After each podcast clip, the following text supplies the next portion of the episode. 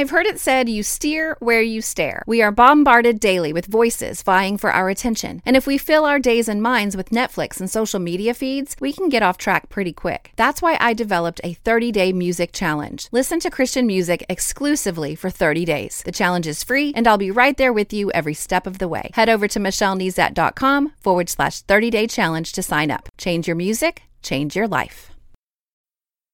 You're listening to More Than a Song? Episode 55.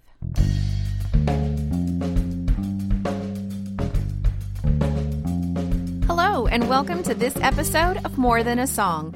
My name is Michelle Nezat, and this is the podcast dedicated to helping you discover the truth of Scripture hidden in today's popular Christian music.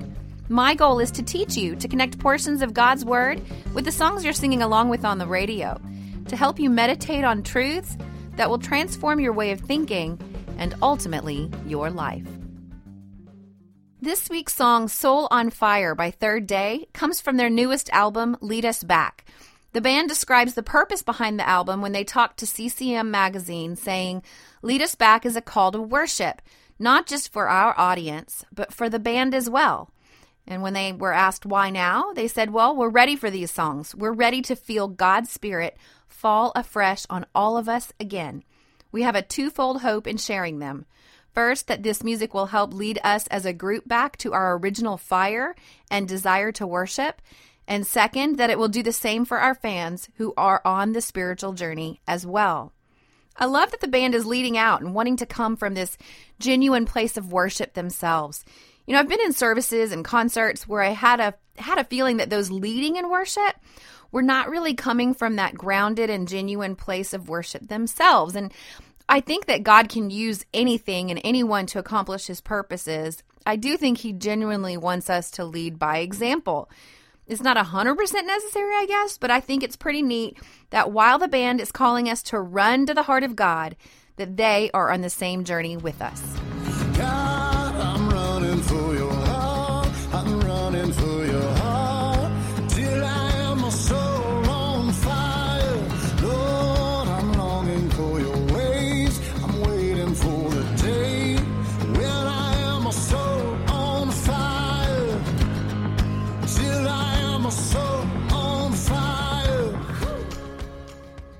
What is the heart of God? Well, I hesitate to try to define it in this 20 minute podcast because God is infinite. And so I really think it's naive to even try to define it. But a direction I think that we can go that will really place our feet and the question on the right path is uh, something that I saw this week as I was kind of reading in the in the Gospels.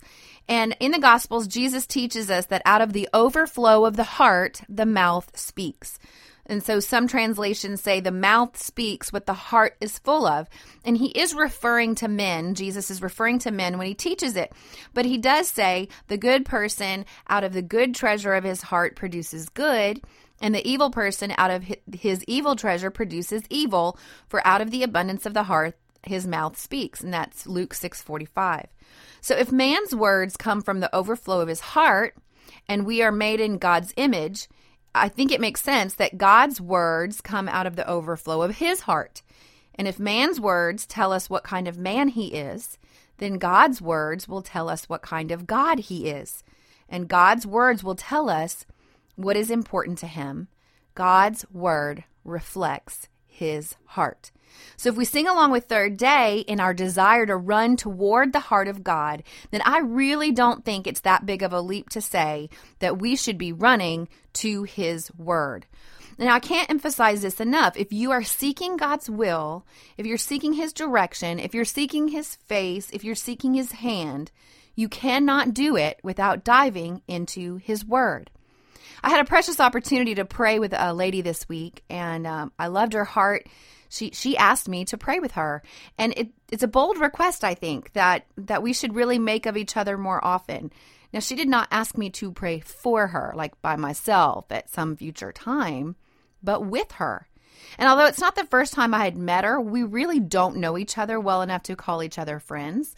Uh, although uh, we're bonded together as sisters in Christ, and so I think that's important.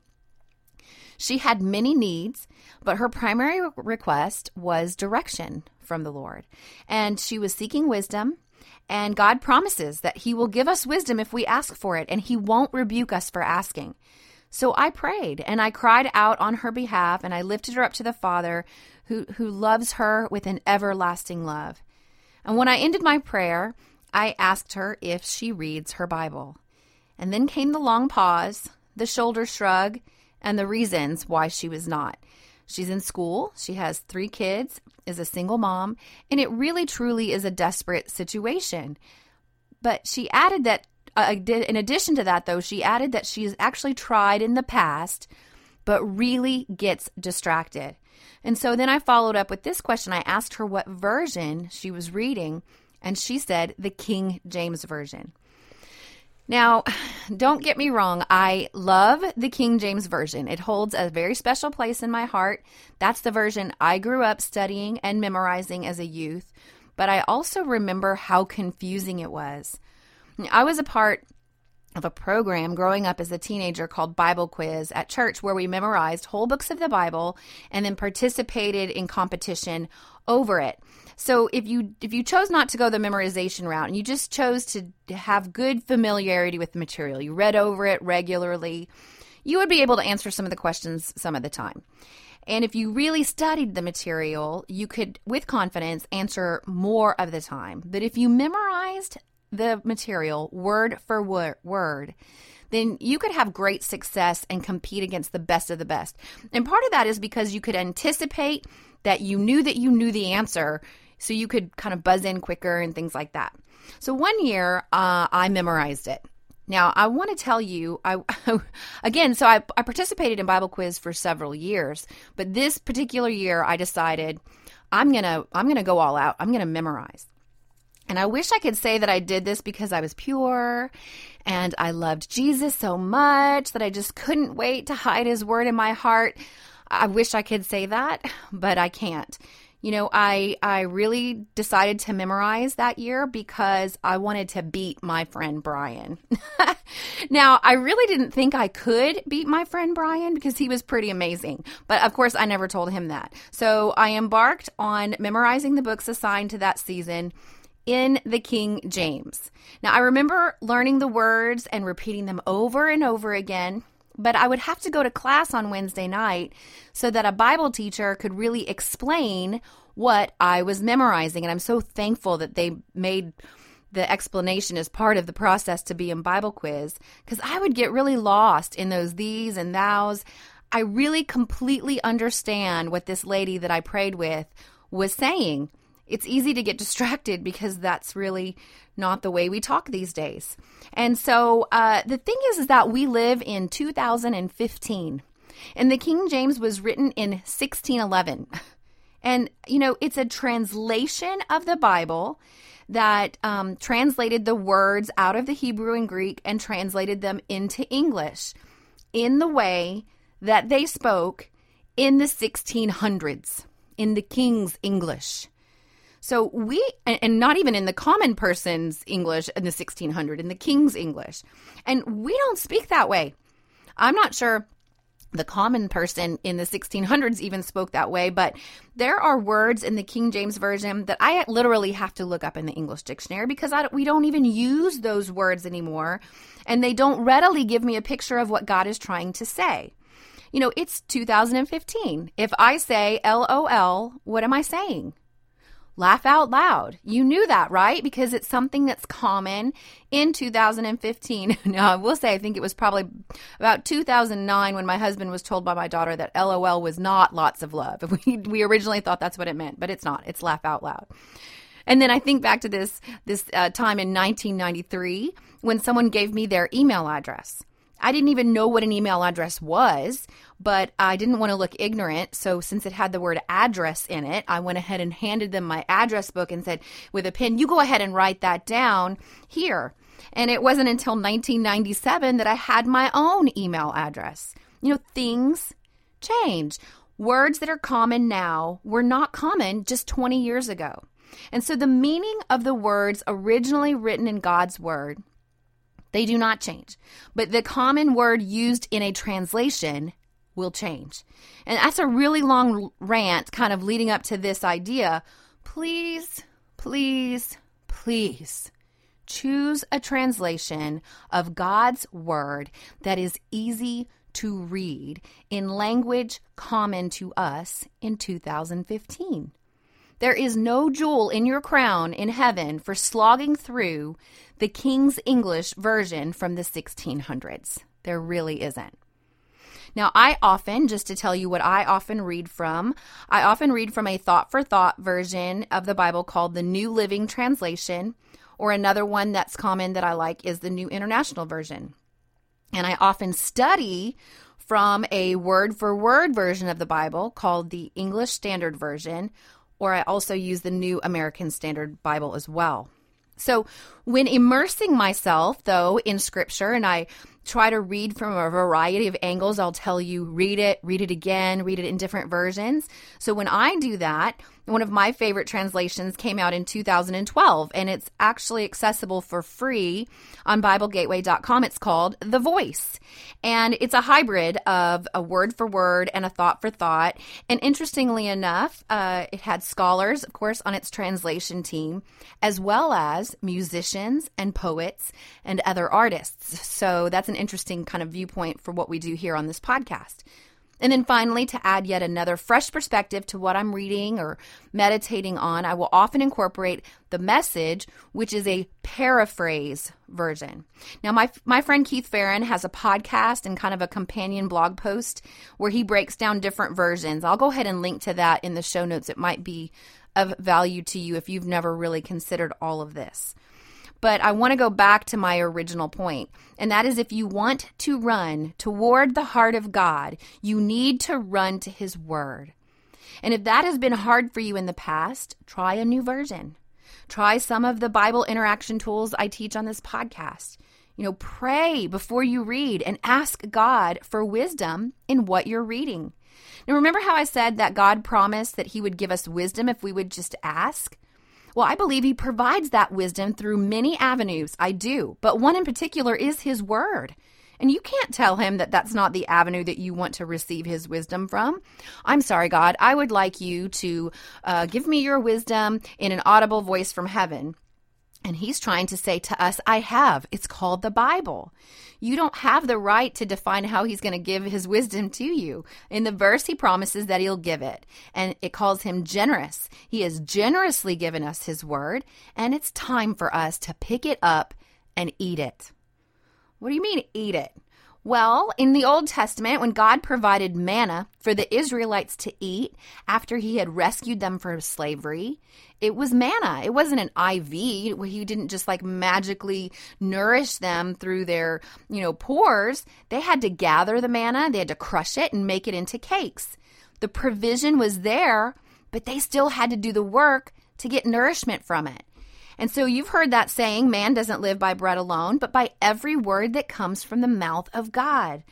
Jesus said that. Jesus said that to Satan when he was tempted by Satan in the wilderness. But did you know that it came from Deuteronomy? And here's what it says there. Deuteronomy 8. Yes, he humbled you by letting you go hungry and then feeding you with manna, a food previously unknown to you and your ancestors. He did it to teach you that the people do not live by bread alone. Rather, we live by every word that comes from the mouth of the Lord. Manna was nourishment, but it was also a metaphor. So you may just have to pick up the Word of God and work to get something out of it. If you don't do this on a regular basis, there really is no excuse. Use the tools at your disposal and start. If you are in the Word and it has become boring and distasteful, I want to warn you beware. When the Israelites complained about the manna, God sent in the quail so much that they choked on it. So either way, let's let's ask God. Let's ask God for his wisdom. Ask God for this passion. You can ask him, "Give me an unreasonable desire for your word," because I believe it's a reflection of your heart, and I want to run toward your heart, God. I want to run toward your word.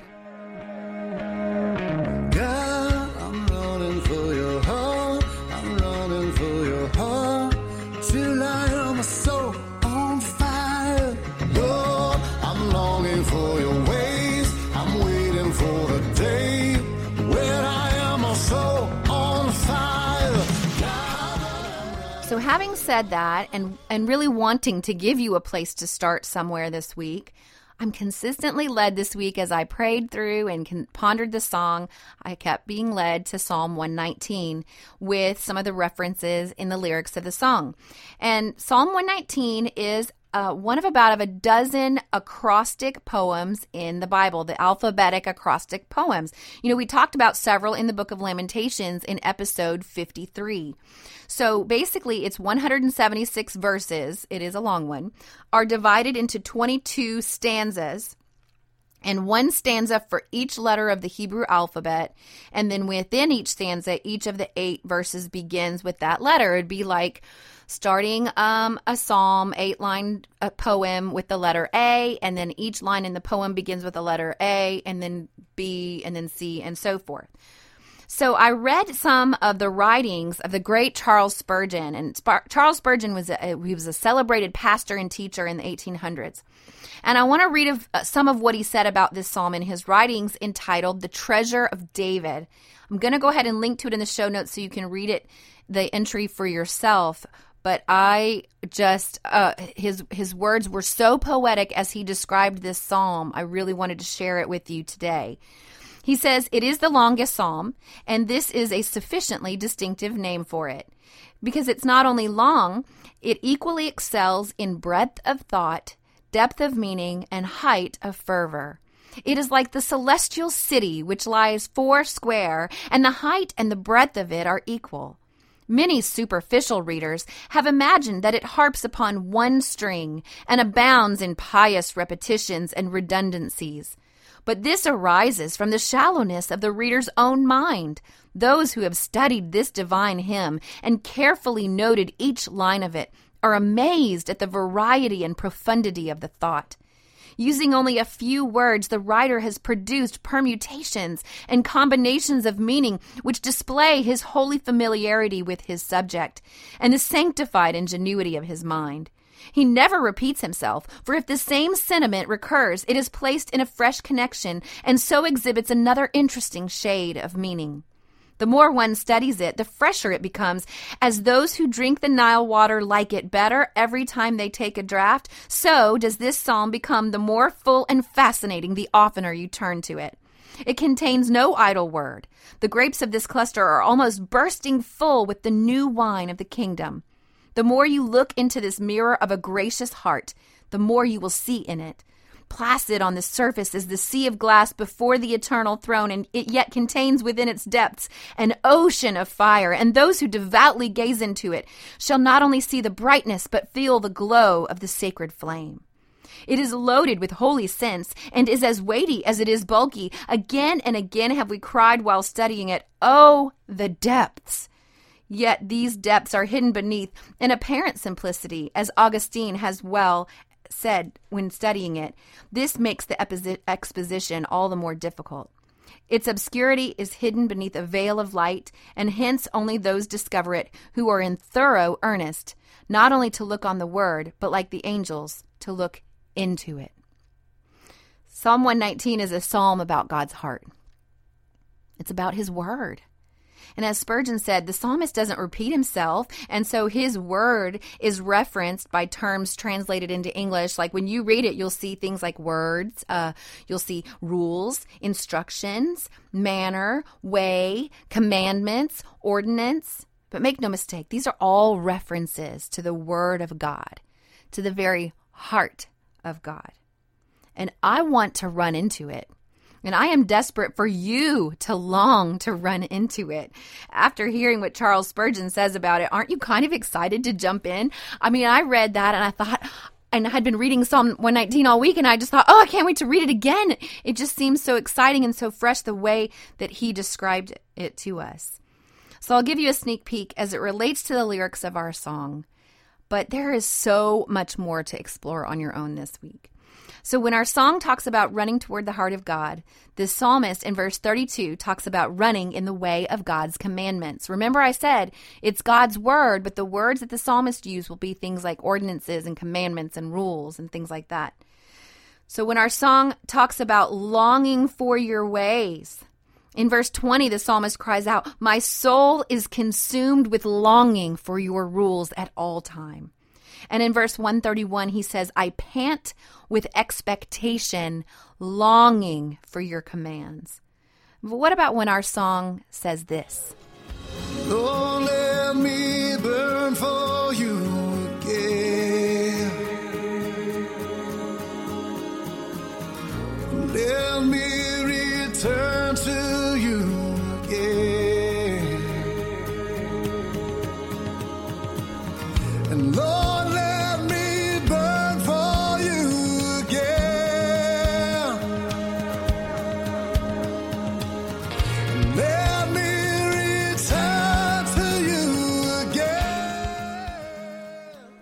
Third Day cries with the lyrics, Let me return to you again, the psalmist declares, I pondered the direction of my life and I turned to follow your laws. Perhaps you're at a juncture in your life where you need to ponder the direction of it. You know, give yourself some time to quietly actually ponder. And then you may choose the way of the psalmist and turn to follow the word of God. That's my prayer for you. But what about this idea of being a soul on fire? It's a powerful picture, isn't it? I mean, it brings to mind a passion that can sometimes get a little out of control. It certainly isn't unbiblical in concept, but is it really in the Bible? That was my question as I went on a, on the hunt this week, and I found that it really is. And it comes from our dear lamenting prophet that we that we studied in episode 53, our, the prophet Jeremiah. And in Jeremiah chapter 20, Jeremiah had just come from doing his job as a prophet and was warning Israel. He was basically saying things they did not want to hear, warning of their impending destruction and captivity. His message was not popular. And in this section of scripture, a priest in the temple heard him and had him arrested. He had him whipped and put in stocks in a public square. And so upon his release, Jeremiah launches into a major whine fest with the Lord, and I don't blame him, but he did. He lodges his complaints against God. And I, I, sort of envision him talking out loud to himself because this is kind of how I sound when I try to talk out loud. When I'm trying to talk through frustrating and painful circumstances, I kind of am like, well, on the one hand, it's this, and then on the other hand, and I, uh, I, I seem to contradict myself even in the midst of my conversation with myself. And that's kind of what you see here in Jeremiah 20. He says, Oh Lord, you misled me, and I allowed myself to be misled. You are stronger than I am, and you overpowered me. Now I'm mocked every day. Everyone laughs at me. When I speak, the words burst out. Violence and destruction, I shout. So these messages from the Lord have made me a household joke. But what but if I say I'm never going to mention the Lord or speak in his name, his words burn in my heart like a fire. It's like a fire in my bones. I am worn out trying to hold it in and I can't do it. I love it. Although I do not want to relive Jeremiah's mockery or his shame or his pain, I want the Word of God to so consume me from the inside out that it burns in my heart like a fire, like a fire in my bones, so much so that I cannot hold the Word of God in, even if I tried. So, what's next? Well, read Psalm 119. And again, warning, it's 176 verses. It's like 22 Psalms in one. But it's time to do the work. It really is. If you want to run to the heart of God, you must start with His Word. What better psalm to start with than one about being passionate about His Word? So read it in different versions. Get that U YouVersion app I've talked about. And then you can play the psalm out loud in different versions while you're getting ready in the morning, on your morning and afternoon drive before you settle in for the night. I want you to decide today what you're going to exchange in your day to get this done. You know, maybe it's your time on social media. Good trade, by the way. Maybe it's actually the music that you love to listen to. So this week, you know, spending less time listening to the radio and uh, and more time in the Word. Give God the fruit, first fruits of your day. Ask Him for wisdom. He's given the provision generously. He will be faithful to help you understand it. And then while you're in God's Word this week, let me know how you're doing. You can email me directly at michelle at michellenezat.com like Eric and Mike did this week. Boy, were they an encouragement to me. You can hop on Twitter or Facebook and we can just talk about what you're learning. Or you can leave a comment on this week's show notes, michellenezat.com forward slash 55. Just a few quick announcements before we leave. My daughter Meredith has a podcast called More Than a Name. She is seven years old, and her contention is that if we uh, get to know his name, then we get to know him. And she is on iTunes, so you can look it up by More Than a Name or by Meredith Nezat. I encourage you to check it out and share it with your friends with, who have little people. And I want to personally thank you for listening to my podcast with a gift. I don't want you to have any excuses for not having God's Word front and center. And so if you log onto my website at michellenezat.com and subscribe with your name and email address, then I will email you memory verse resources each week to display on your smartphone, your tablet, your desktop, or you can print it out and place it in the best location for you. It's just a small token of my thanks and hopefully a useful tool for you. And I want to shout out to Stephanie from California, Balaji from Washington, D.C., and Alice from Louisiana. Oh, who am I joking? Alice is my mom. Thanks for subscribing, mom. And uh, these are the my newest subscribers to my website. So welcome. And don't miss an episode of my podcast by subscribing in iTunes. While you're there, can you please leave me a written review and a star rating? It encourages me, but most of all, it helps me stay visible to new li- listeners. And as always, if you take time to review my podcast, I will take the time to personally thank you right here on the podcast.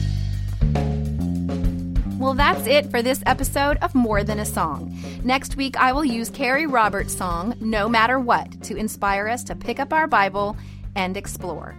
If you liked this episode, would you mind sharing it with others? I've made it really easy. With one click, you can share via Facebook, Twitter, or email. Just head over to michellenezat.com forward slash 55.